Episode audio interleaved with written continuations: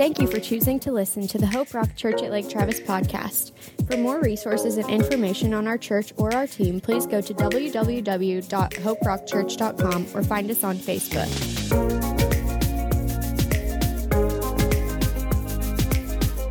Amen. Let's give Troy a hand. Can you get the Vyas family up here real quick? Mr. Bo, Miss Sherry, Troy, come up, come, coming up here. While they're coming up here, I know that there was concern about that electrical work that you saw happening there. I just want you to know that uh, I'm now a certified master electrician. I mean, if you're an electrician, you're Kurt. I know you, yeah. I mean, it's nothing to it. You just put the wires in, sometimes swap them around. I'm just kidding. I'm just kidding. We did have supervision. Thank goodness for that. So I've asked uh, Sherry, Troy, and Bo uh, just to give us a little bit of an update. So who's speaking? All of you. Sherry. Oh, is she the nom? Okay, there we go. Okay, Bo. It's like this. It's like a Mexican standoff here. What are we doing? Who's speaking? Okay, you guys. You guys, you guys stand in. Tell us a little. Um, well, it was a very, very, very amazing trip, as you would um, all imagine. We've heard um, it was our first missions trip. Um, there was a lot of unexpected moments. I think just the love that we saw, just each and every day between the team. Um, Marco does an amazing job. Kat did an amazing job, just uh, navigating every single day. Um, the connections we made together as a group. Um, as a mother, I think the connection um, and the bond I saw, you know, with these two, with uh, father and son, was just, um, I would say, just remarkable. Just seeing our son not be so independent and actually let father lead was an amazing um, experience for a mom to see. So taking a child would be this is um, you know he's he's a very independent kid, and to see in uh, in God's presence and everything that He made so perfect there in in Roatan, it was just an awesome experience to see that. Um, I think uh, one of the things that just stood out so much was uh, seeing the people that have been hooked on drugs for so many years, and they did not look and seem unhealthy or unhappy. Um, I think that makes just everything so real, and God's presence in those moments that you're talking to these people just changes your life. If that doesn't change your life, I mean, I don't know what does. With uh, with God, everything is just so perfect. Um, you see these people smile like they've never taken a drug before. Um, you see what they've done with the children in Crystal's home. Um, you see the kids that are outside um, on the street, and then you go into Crystal's home and you see her take charge because she's just amazing. um, she takes charge and just does everything so like perfectly with these kids, and it's all um, life changing because we live here on Lakeway, and I call it the bubble. and these people wake up every single day with God in no other way. Um, so it really pushes you to um, come back here and want to just be like them.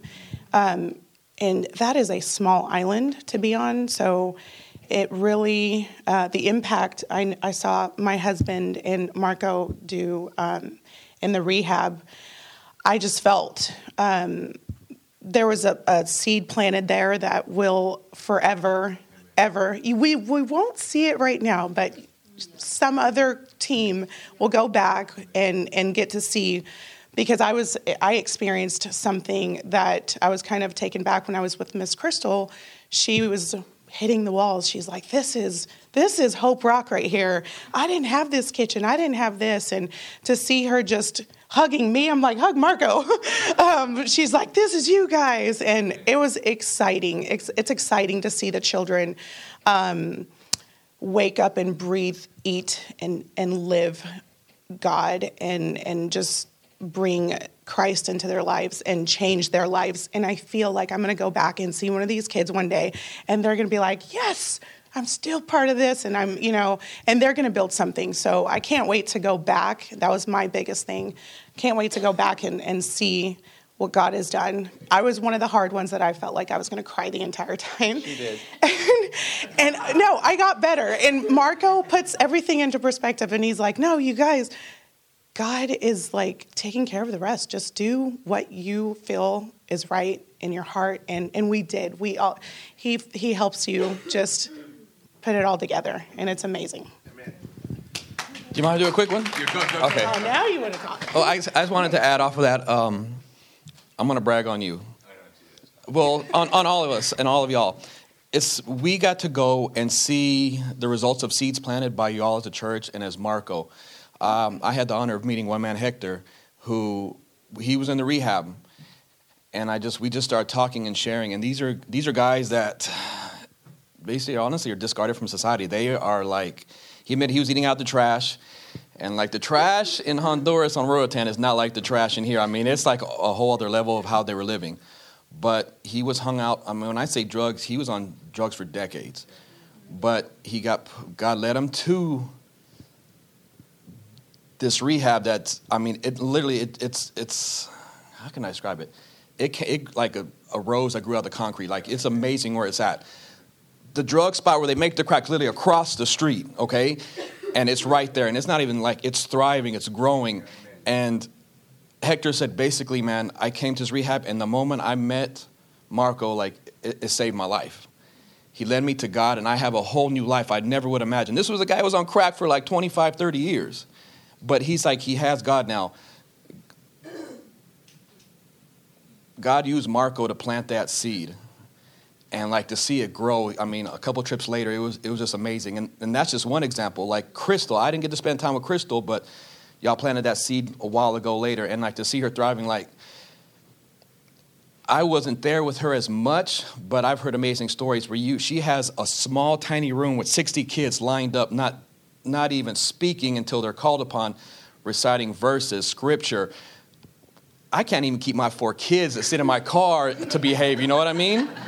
But she was doing this and it was it's amazing. And like she would call them on site and they would stand up. They could recite scripture they knew songs. I mean it was amazing. And then the work that's been put into the rehab man after man that, that were coming through there they all they had horrible stories these are these are men and people and i say men i'm not i'm just saying in a sense because that, there's only one woman there and we didn't interact it was just the men we interacted with but these are men that they gave up on life they didn't care. They, they, were, they were out in the streets doing what they needed to, to do to survive, and they were on drugs heavy.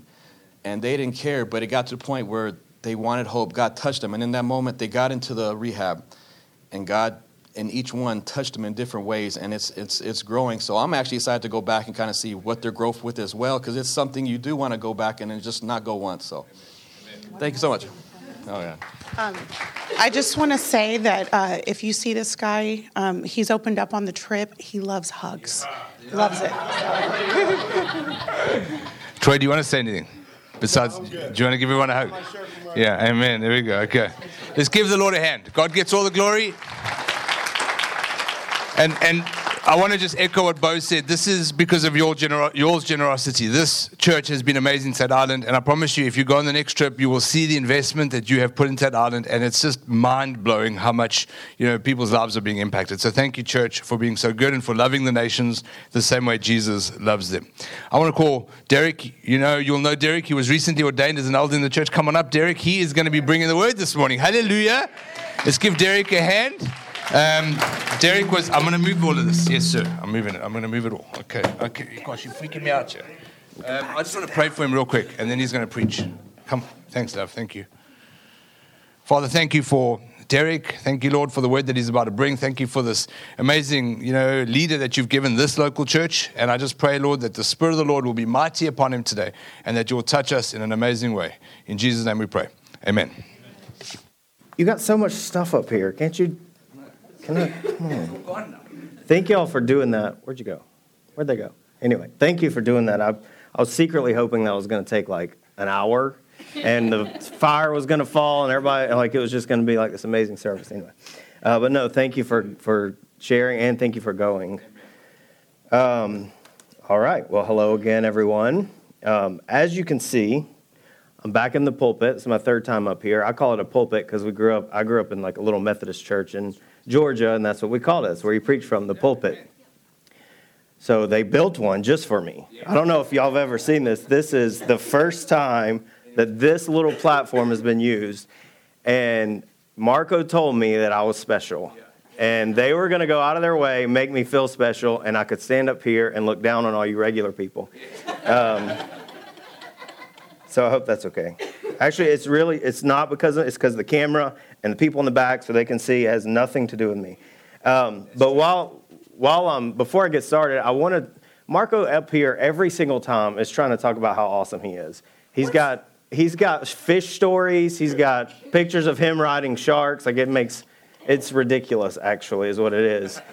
And I can't not take this opportunity to show you who the best fisherman is. So uh, Lindsay and I were fortunate enough to go to Florida on a work trip recently, and Jim and Stacy Flores, who many of you know, actually went with us. And we stayed an extra day, went deep sea fishing.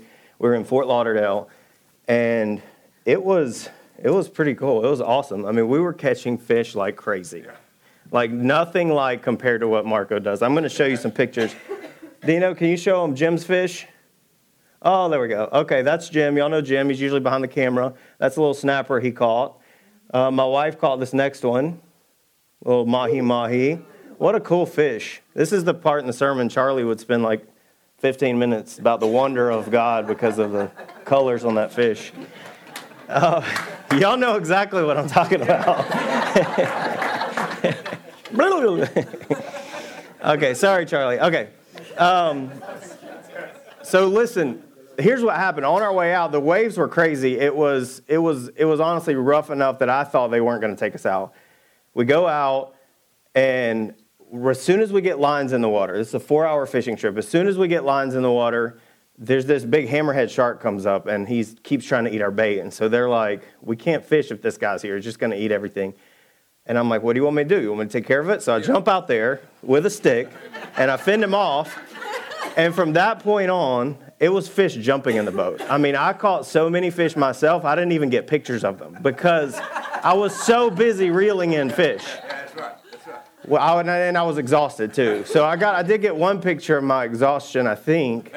Dino, there we go. That was actually, truthfully, how I spent the entire four hours with a bucket between my knees on the couch. But it was fun. It was a good trip. So you can have the fisherman title. Thank you for that. Okay. I'm from Georgia. We just put cane poles in little ponds. We don't do that. Um, but seriously, I am excited to be up here. And I've preached up here, I've mentioned twice. And both times when I, when I found out I was preaching, when I had a date, I'm like, okay, Lord, I gotta, you gotta help me here. You gotta give me something that I've got this conviction about that I know to share. And it's like a process. Like, okay, I'm praying about this, I'm reading, what do you want me to share? And this time was different. This time, the second, am I going to cry already? The second that Marco asked me, excellent. The second that Marco asked me to preach, I knew exactly where I was going to go with this. I knew exactly what was going to happen. And not word for word, not like I got this miraculous download from the Lord, which would have been amazing. But, um, but I, knew where, I knew what I was going to share on. And I feel like, in a, in a way, the Lord has prepared me for it for the last 20 years of my life. So, um, it was actually difficult for me to take all these thoughts I've thought about over the last, I think it's been like three months since I got this preaching date, and gather them in something that I feel like is somewhat clear and, and makes sense. And so I'm hoping that I can do uh, justice to what I think the Lord wants to, wants to share today. Um, and I, am going to pray really quick, and then I'll, then I'll just get started. Uh, Lord, I just I, I thank you for what I believe is a message that you've given us for this time in this season, and um, that you want me to share. And I just pray that you help me to not get in the way of what you want to do, and that you keep my eyes dry most of the time, at least. All right. So I think it was. Um, well, let me back up. So the reason that this was that I knew exactly what I was going to share about, and the reason that I'm honestly getting a little emotional already is because a lot of the subject of faith, which is what I'm going to share on, a lot of that for me has been developed by my in-laws. And specifically by Donna, who a lot of you know and who passed away in September. So it's a little bit fresh, and I'm going to do my best to honor that. But, um, but she lived a life of faith that you couldn't, you couldn't comprehend. And it wasn't just, you know, she was a teacher, she taught the word. It wasn't just words, she shared it with watching how she lived, was um, what impacted me personally. And what I would love to be able to download to you today to a very tiny degree, if you can get a fraction of it, I think it'll be an encouragement to you. So, um, I was going to start with a scripture, I was going to start with an outline, I was going to start and I was going to say, This is what I want to accomplish. But I thought maybe the easiest way to start was to tell you why her faith was so impactful to me, and not just me, but to a lot of people, and, and show you the result of a life lived in faith and operating in faith daily.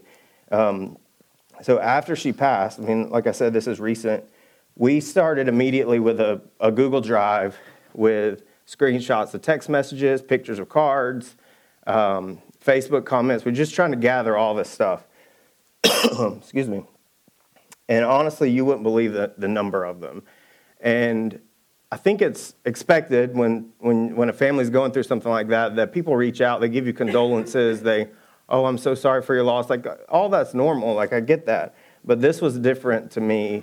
Um, I've lost family members before and close ones. But this one was different because people weren't just saying, I'm so sorry for your loss. They were saying, You have no idea the impact that she made on me. Um, I pulled a few actual comments that people sent in of people that some of them I don't even know, but um, I wanted to share it with you. Y'all got to keep your eyes dry right there. um, but uh, but that just that just show the impact that she had on people. And again, not people saying just "I'm sorry for your loss." Here's my condolences. People saying you don't know she saved my marriage. Like her teaching on this, I remember to this day from 30 years ago. Uh, so let me just read a couple of these comments. It says, um, a lot of these are sent to my wife, Lindsay, who's Donna's uh, youngest child, uh, youngest daughter. So it says, I'm sorry, your mom sowed so many seeds in my heart when I was in my early years of marriage and having kids. Another one says, I will always cherish the years I spent with Donna in Birmingham and Metropolitan Church of God. She had wisdom beyond her years and was a pivotal part in my closer walk with God. Uh, this one says, Amazing certainly doesn't describe her well. We were so blessed to be under her teaching as newlyweds. We can still remember 20 plus years later very specific teachings, very specific conversations, and very specific encouragement that she gave us. And then, um, and then one more says, I've been thinking of Sweet Donna all day. She was like a mentor to me.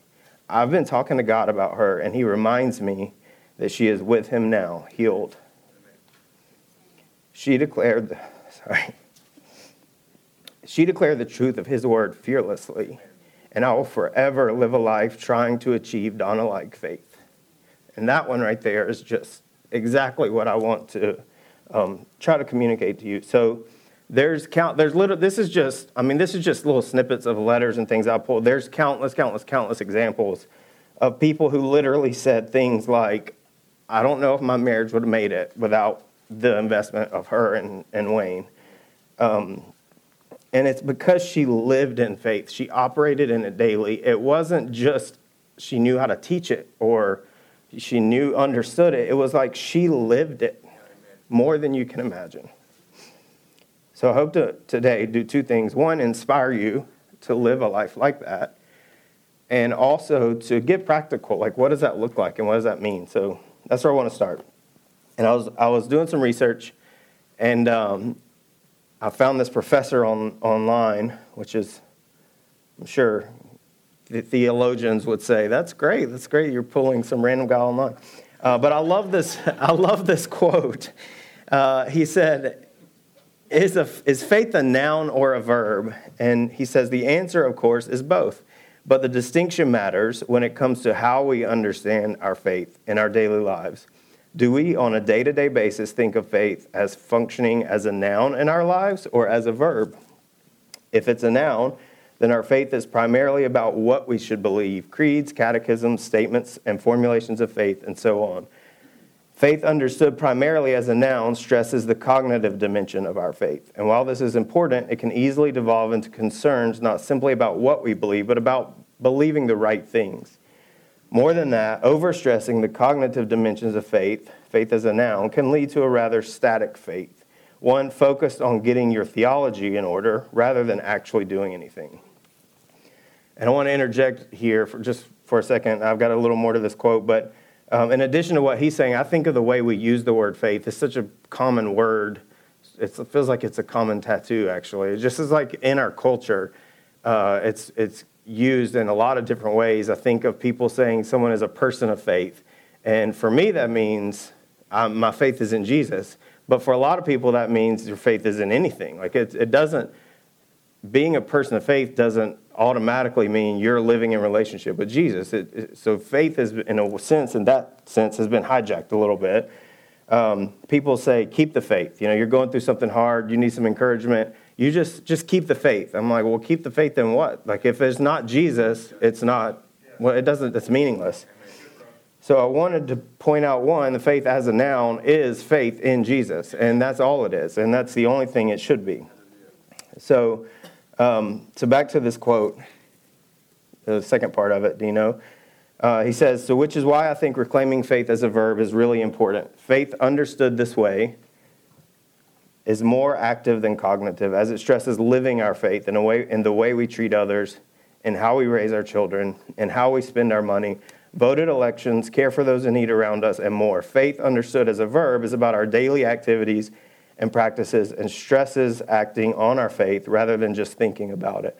This kind of faith, in other words, invites us to get out of our theological armchairs and get into the game, the game of life of loving, of loving neighbor.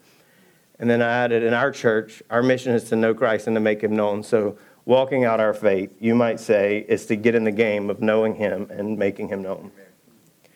So, grammar aside, I think the word faith is a noun, just so we're clear but it requires a living. It requires a certain thing of living and operating in daily. Amen. We start with our faith in Jesus and we live daily by faith in order to please Him.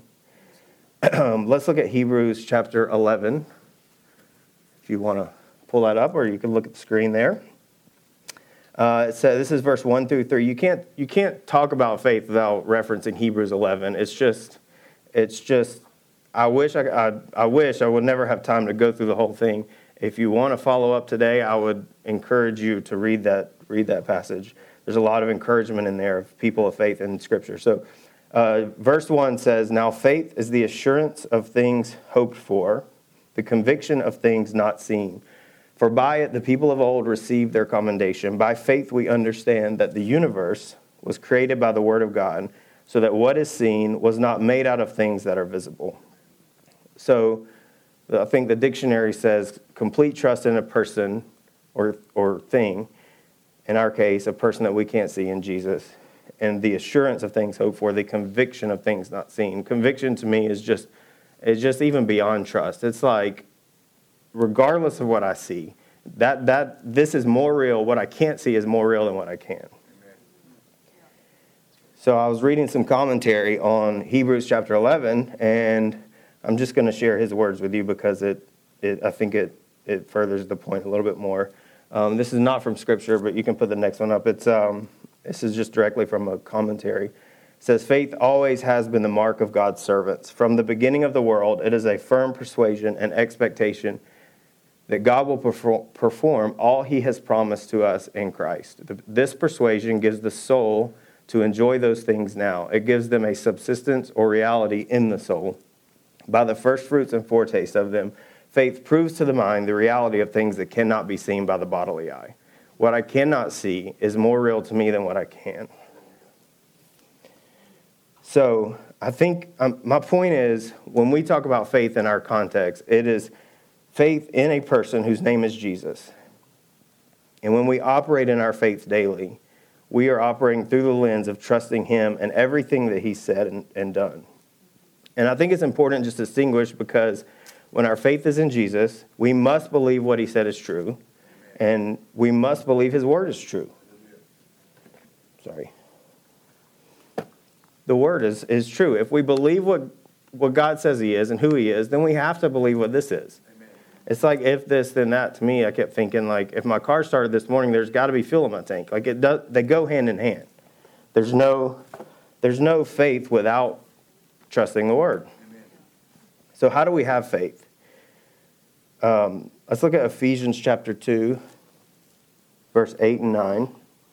It says, "For by grace," and Marco actually preached on this recently. For by grace you have been saved through faith, and this is not your own doing. It is the gift of God, not a result of works, so that no one may boast. So we access the grace of God through our faith. And, and to me, even our faith is a gift from God. I like the way the message, uh, the message translates this scripture. Um, it'll be up on the screen. It says, Now God has us where he wants us with all the time in this world and the next to shower grace and kindness upon us in Christ Jesus. Saving is all his idea and all his work. All we do is trust him enough to let him do it. It's God's gift from start to finish. We don't play the major role. If we did, we'd probably go around bragging that we'd done the whole thing. So we neither make nor save ourselves. God does both the making and the saving. He creates each of us by Christ Jesus to join him in the work he does the good work he has gotten ready for us to do, work we had better be doing. All right, so faith in Christ is the foundation of our life. It's the lens through which we operate, and it should dictate how we live in every single part of our life. And this is exactly what I learned. And I mentioned 20 years preparing for this message because that's how long I knew Donna. And um, that is exactly what she did. She lived it. So I've got a couple, a few practical things I just want to share with you, and then um, and then I'll kind of close with the story. But all right, number one, what what is it practically that I mean when I say operating in faith? And there's a lot of things I could share, but I'm I tried to keep this as simple and straightforward as possible. I told Marco before we before uh, service started, I had so he told me in September that I was preaching. And so uh, for like three months, I've got stuff everywhere. I'm thinking and praying, and I'm like, how do I get all this into this? And so this is my simple, clear, and concise, easy, don't overcomplicate it response to how to live in faith and what I think some of our obstacles are. So, number one, faith is not an option, it is the option. All right, we're going to go ahead and throw them all up there just so you can go ahead and get that. Uh, I think that was my mistake, Dino. Sorry. Um, faith is an option. It's the option. I think. I think a lot of times in life we think our faith isn't big enough. So we think, you know, somebody like Marco and Kat, they moved here across the world to the greatest state in the world, which I get. You know, it's an it's an attractive move, South Africa to Texas. But um, but it, that took faith. I mean, they were listening to the voice of the Lord and they were saying, You're telling me, leave everything I've ever known, all the people I know, my support system, my community, um, my kids and their friend, my kids' friends. You didn't leave your kids, you left your kids' friends. all these things we think of, like we're moving into a zip code and we're worried about schools and all the, and, and they're moving across the world. So things like that take great faith for sure. But I don't think, and you view that and you say they have so much faith, but I don't think you lack faith. I, the scripture says that faith, even the size of a mustard seed, can move a mountain. That's, t- that's small. That's small faith to move a mountain. And if you've trusted Jesus with your life, like you've, you've literally said, I'm staking everything I am, my, my entire eternity, on what he has said in his word and what he did on the cross. And I'm trusting that I screwed this up. God sent his son. He died for me, shed his blood for me to pave a path for my redemption. All that. That's, there's no miracle greater than that.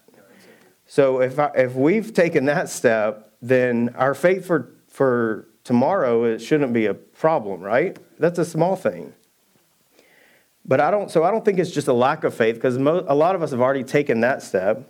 But I do think the enemy brings in all these weeds, all these distractions, and faith becomes an option and not just the option. So we have this little seed of faith planted in our garden, and it's surrounded by weeds, and we've got media input, and we've got life input, and we've got you know the values in our culture saying get more and do more and be more, and all that competing with our faith in Christ, and we start moving our attention from what we can't see to what we can. So we've got to first, we've got to eliminate those things. And I'm not saying you move to a cave and only read the word and drink eat bread. I'm not saying that we can remove ourselves from society, but we have to make this the thing. It can't be an option, it has to be the option. Okay. So number two, um, and I and I referenced them moving across the country, which is big faith. I mean, we would say that requires a lot of faith. We've done things like that. Lindsay and I moved, uh, and our whole family moved from from Alabama to Texas with zero savings, uh, very little money to start a business we had zero experience in. Like, there's times that you're required to take big steps of faith, and God will direct you and lead you. That is a thing, and and I don't want to minimize that. But I think what we miss is sometimes we think that is all faith is. And I'm telling you, faith is in the small things. If we put our trust in God for our eternity, we have to trust Him too for the, for the rest of the things, for everything else. And this is something that I know Donna instilled in her kids growing up. If there is any part of your life that doesn't line up with this word, then stand on what, what the word says and trust God. It doesn't matter what you see, trust what the word says. And we're not going to sit back and accept it. We're just we're going to say, no, that's not what the word says. So um, some of what I'm going to share is from her memorial service, but and I'll probably butcher this uh, story, and and the subject of my story is in the room, so hopefully I don't do it. Hopefully I do it a little bit of justice, but.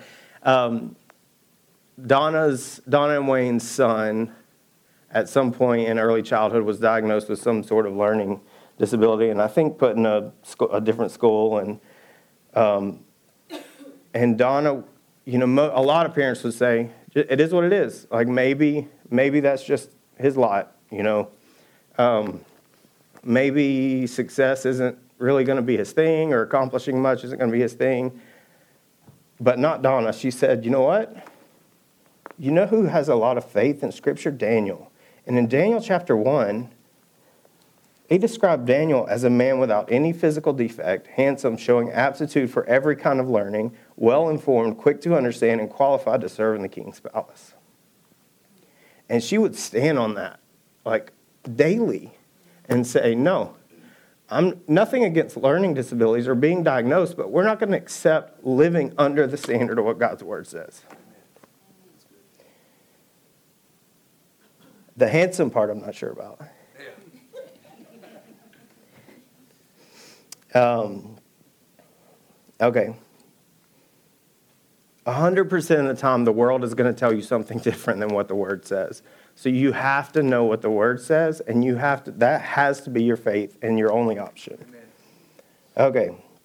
Before service started during prayer, Marco was talking about faith, and he said, Faith to the world often looks foolish, and I think big faith looks foolish moving across the world. Actually, one of my granddads, when we moved from Birmingham to Texas, he, uh, and I'll share this because he's not alive anymore. Um, he was like, seriously, what are you doing? like, like you've got, you're an accountant, you've got a good job, you got a home, all this stuff.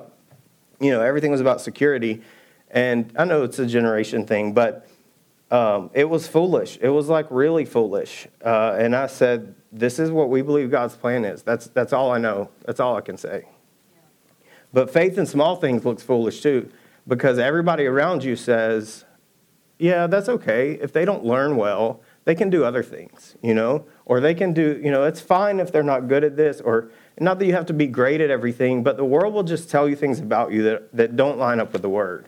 And you've got to go to the word and in small faith, even when it looks foolish.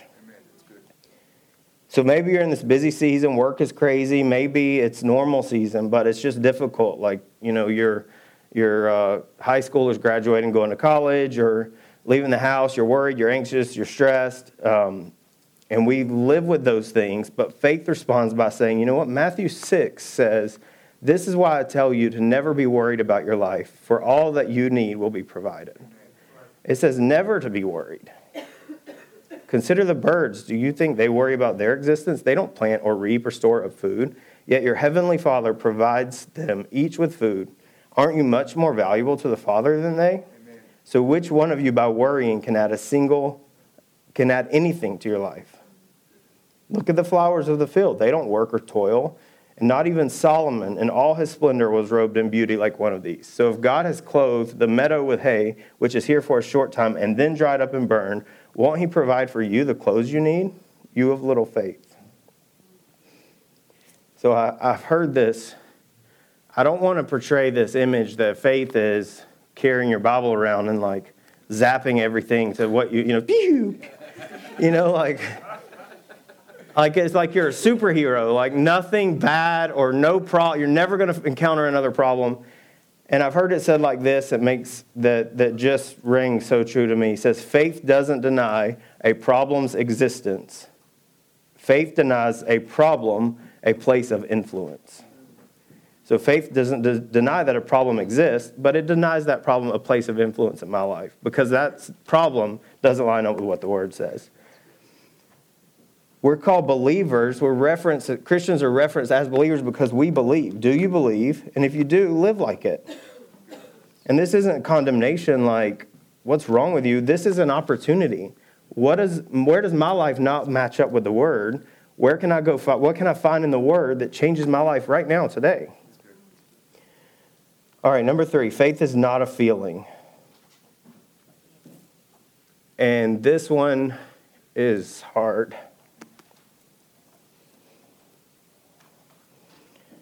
Faith does not care what your circumstances are. It doesn't care who's against you. It doesn't care what the odds are. It doesn't care how bleak something looks. Faith doesn't even care what you see with your eyes. Faith says, My God said this. His word says this about me. It says this about my situation. I'm choosing to believe that He's good and what He says is true. And I'm going to combat every lie the enemy throws at me with faith in His word. When I don't think I'm good enough, I say, 2 Corinthians 3 says, Not that we are sufficient in ourselves to claim anything is coming from us, but our sufficiency is from God. Ephesians 2 says, I am his workmanship, created in Christ Jesus for good works, which he prepared that I should walk in them. That's what the word says. But why do I wake up and think, oh, I, am not good enough for this? Because he said I am. When I'm anxious about anything, I say, 1 Peter 5 says, Cast all your anxiety on him because he cares for you.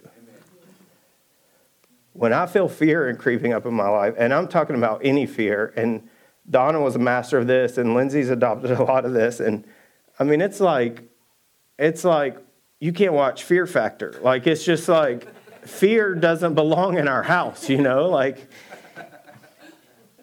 but if I feel any measure of fear, you know, we think fear is normal, it's part of life. But the word says, Our God is our refuge and strength, and ever present help in trouble. Therefore, we will not fear. Though the earth give way and the mountains fall into the heart of the sea, he says, We will not fear. It doesn't say maybe, it says we won't. We will not fear. When I'm worried about my kids, Parker started high school this year. And I don't know if any of y'all have high schoolers at Lake Travis. I know some of you do, even though like half of you are homeschooling, which I kind of get. I kind of get right now. But there's like 4,000 kids up there or something like that. And uh, they're not all good, I'm pretty sure. I'm kind of figuring out. And it's easy to say, oh, I got to hold on. I got to, we got to figure this out. I got to wrap them in a bubble, you know, like I got to, I got worry, all this stuff. It's easy to go down that path. But then I'm trying to control it. And he's much better than I am. So I go to his word and I say, Matthew 6 again, I tell you, do not worry about your life. Do not worry about tomorrow. Look the way I take care of the lilies of the field. Won't, won't I take care of you and your family? So here's the thing with all these examples, and, um, and this is honestly, I can't think, there's so many, there's so many scripture, there's so many parts of Hebrews 11 that is stories of faith in the Bible and scripture. Abraham, Moses, Noah, like it just lists all these heroes of the faith and things they've done. And I think we could share every one of those, and they're powerful. And I, like I said, I would encourage you to go read them. But the fresh one for me was um, sorry, was watching Donna.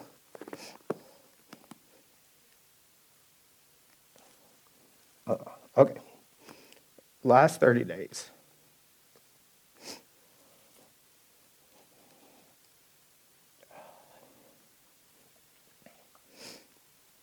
Okay. When Marco asked me to preach his message, we were in the middle of this season.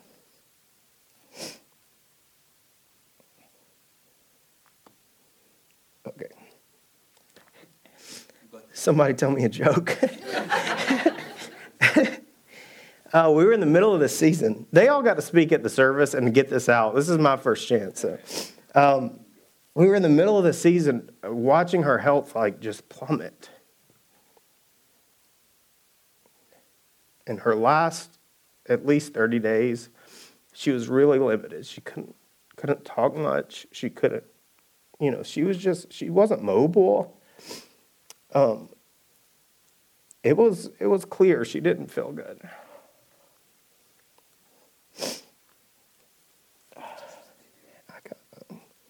Just going to make it worse. Uh, but you never heard her say, I guarantee you she had doubts in her mind. Like, I know she's human. But you didn't hear her say, God, what are you doing to me? She said, God is my healer. Amen. Every day we went to her house, she would have like scripture cards everywhere.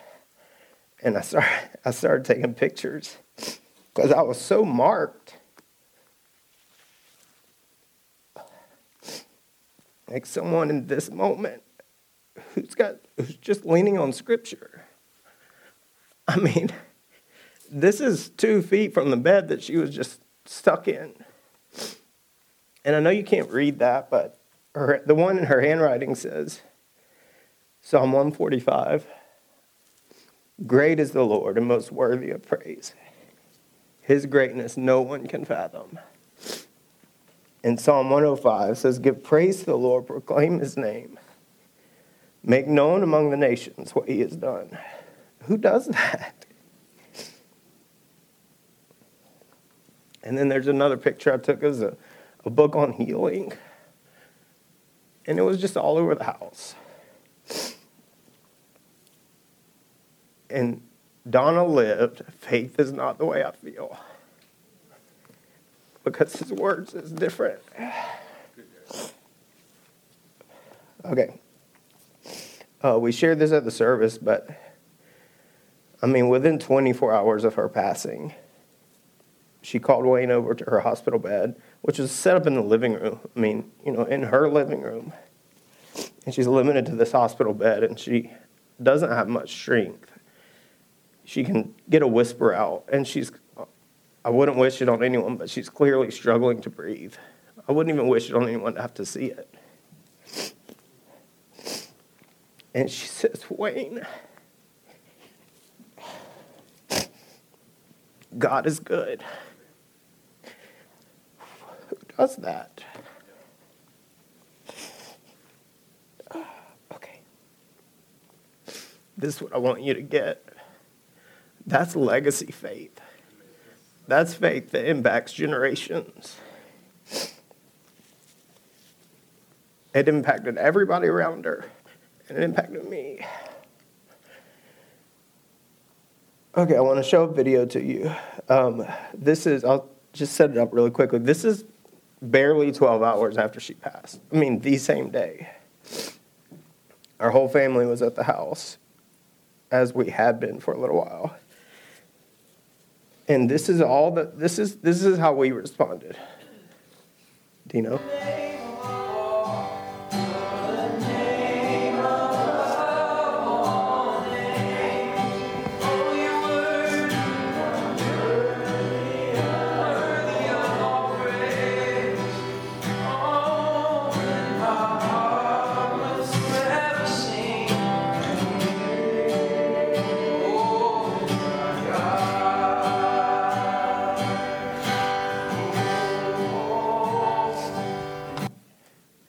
does that?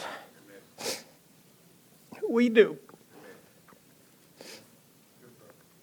Because that's all 20 of us. Wayne, kids, grandkids. We're all crying, like just like this, but we're also worshiping. Because it's the only response to the life she lived. So, my question to you is Is that the kind of faith that you want? Do you want do you want to impact not just your family, every person around you and, and generations? Do you want to impact your family, every person you encounter for generations? Donna wasn't just she didn't just teach it, she lived it, and it was every arena of life. It was tennis team, it was it was in our family, it was, you know, people she runs into at HEB. None of that mattered. It was every day. Uh, so Hebrews 11, 6 says, Without faith living within us, it would be impossible to please God. Chris, you can come up, sorry. For we come to God in faith, knowing that He is real and that He rewards the faith of those who passionately seek Him. So, is your life too full of weeds and distractions? Is it all these other things fighting for your attention? Or is your faith just an option and not the option? Have you trusted God with your eternity, but you forget to trust Him daily with the, with the small things? Don't pick and choose what you believe in the Word. A lot of times I think we say we don't we don't believe or we don't you know we pick and choose scripture but I think sometimes we, we can flip that around like it's like we want to leave out hard scripture but sometimes we leave out good scripture like God cares about every part of my life and wherever my life doesn't line up with the word, I'm going to stand on the word. And if you get that, then you're going to go to him and you're going to go to his word and it's going to transform your life. So, just three things I wanted to pray for today. And if you want prayer, if you want a, your faith the same way that Donna lived, the impacts of a family impacts a generation, want to pray with you. We'll have deacons and um, Marco up here, and we'd love to pray with you. We, we, we, we offer prayer every service. Um, but there was three things specifically I wanted to pray for, for any of you today. And, and first is, is uh, people who've trusted Jesus. You've given him your whole life. You place your, your hope of eternity in him, but you've elevated other things above him. And you filled your garden with weeds. And the seed is just down there somewhere, but you can't quite find it because there's so much garbage around. If he's not if he's not the only option and you want to get those weeds out of there and come back to, to the seed of life, then we'd love to pray for you. Number two, if you want to start to understand the power that's in this Word of God, this living, breathing Word, you can't use the Word if you don't know the Word. When you're facing anything, the answer's here. And if you feel like that's there's a gap there, like that does there's a lot that's a there's a gap in my life a lot of seasons. Like why am I doing this on my own? The, all the answers are here. Then I would love to pray for you. And last, if this is crazy to you, like you're like, what the heck are they talking about? And you've never even taken the first step in trusting Jesus the first time. I promise you it'll be the best decision you've ever made. It's not about perfect behavior, but He will give you peace that even when you fail, even when circumstances change and things don't make sense, His peace stays. His joy stays. So if you want to trust Him for the first time today, just tell Him you want to place all your trust in Him. You know you're a sinner. You know He's overcome death forever, and you want to place your entire life in His hands. And we'd love to pray for you. Thank you for listening to the Hope Rock Church at Lake Travis podcast. We are a church that is passionate about knowing Christ and making him known in our city, the nation, and the ends of the earth. For more information on who we are, please go to www.hoperockchurch.com or find us on Facebook.